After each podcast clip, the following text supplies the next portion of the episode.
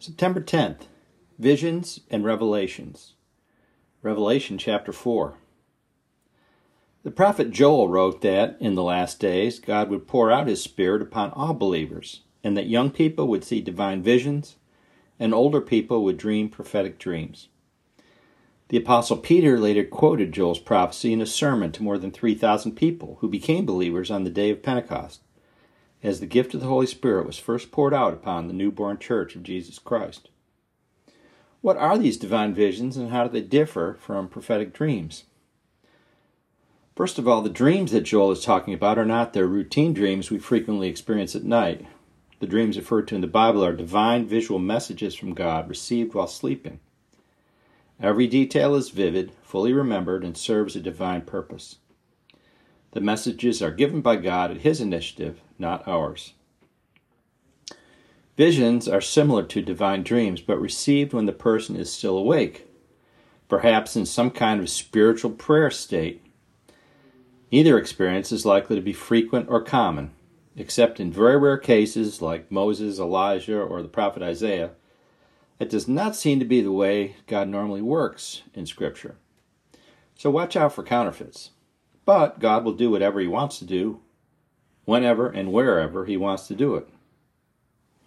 Many of the prophetic authors in the Old, authors in the Old Testament had visions of heaven and its throne as part of their special calling into a life of ministry and service to God. The Lord spoke His word through these faithful servants to weave a tapestry of visions and revelation about Himself as God, the future state of Israel, and the coming kingdom of the Messiah, Jesus Christ. Jesus came to earth the first time to bear witness to his kingdom and to offer a sacrifice on the cross for the cleansing and removal of our sin. Jesus' crucifixion and resurrection from the dead purchased the gift of holiness and new life for all believers, a life that stretches out forever with God into eternity. While on earth, Jesus picked 12, 12 apostles as his inner circle to assist with building out his kingdom and to spread the gospel over the face of the earth after he ascended into heaven. One of the twelve, Judas Iscariot, would betray Jesus unto death and hang himself in shame and disgrace. Tradition tells us that ten more of the apostles would be killed as a result of their faithful service to Christ. Only one of the original twelve, John, lived to an old age, and even then he was taken prisoner and placed in exile on the island of Patmos. It was here that the Lord Jesus came to John to give him a series of visions. These were recorded in the last book of the New Testament, the book of Revelation. John's series of revelations began one prayerful Sunday when he received a vision of the Lord Jesus Christ himself. Reading from Revelation chapter 1. Then I turned to see the voice that was speaking to me, and after turning, I saw seven golden lampstands. And in the middle of the lampstands, I saw one like a son of man, clothed in a robe reaching to the feet and wrapped around the chest with a golden sash. His head and his hair were white, like white wool, like snow, and his eyes were like a flame of fire. His feet were like burnished bronze when it had been heated to a, glow in a furnace, and his voice was like the sound of many waters. That's Revelation chapter 1, verses 12 through 15, New American Standard. Jesus proceeded to give John words of commendation and warning to pass along in a letter to the seven churches that John was still bishop over in what is now the country of Turkey. After addressing the strength, strengths and weaknesses of each church, John was then given a vision of heaven, as recorded in Revelation chapter 4. In it, John saw the same heavenly throne that was seen by the prophets Isaiah, Ezekiel, and Daniel, each recording their observations with a different emphasis and with some new detail added. Reading from Revelation chapter 4. After these things I looked, and behold, a door standing open in heaven. And the first voice which I had heard, like the sound of a trumpet speaking with me, said, Come up here, and I will show you what must take place after these things.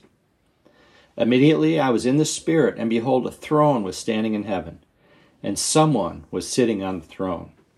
And he who was sitting was like a jasper stone, and a sardius in appearance and there was a rainbow around the throne, like an emerald in appearance. Around the throne were twenty four thrones, and upon the thrones I saw twenty four elders sitting, clothed in white garments, and golden crowns on their heads. Out from the throne came flashes of lightning and sounds and peals of thunder. And there were seven lamps of fire burning before the throne, which are the seven spirits of God. Revelation chapter 4, verses 1 through 5. John's vision of heaven, recorded in the book of Revelation, was full of splendor and glory, just as the one seen by the Old Testament prophets. God gave these visions to his servants to be shared with us, so that as we admire the beauty of God's physical creation on earth, we remember that there is much more to the story, a spiritual realm that we have not yet seen, something far greater than can be even be expressed with human words. One day we too will experience this profound sight and its incomparable riches beyond even these visions and revelations. These all testify to the limitless awe and wonder of God, available to us through the gift of faith in Jesus Christ, and may He be glorified forever. Reflection What aspects of God's creation impress you the most? What do these and other splendors reveal about the character and nature of our Creator? Let us pray. Lord, you have granted us access to your amazing creation, yet you value each one of us far more than even your beautiful universe. You have placed an eternal soul within each of us, and you long to be in fellowship with us each day. Cleanse us of the stain of sin and failure, and place your Holy Spirit within us. Make us alive in you so that we may reflect your love to others, serving you and boldly approaching your throne in prayer by day or night. In Jesus' name we pray. Amen. And have a beautiful, blessed day in the Lord today.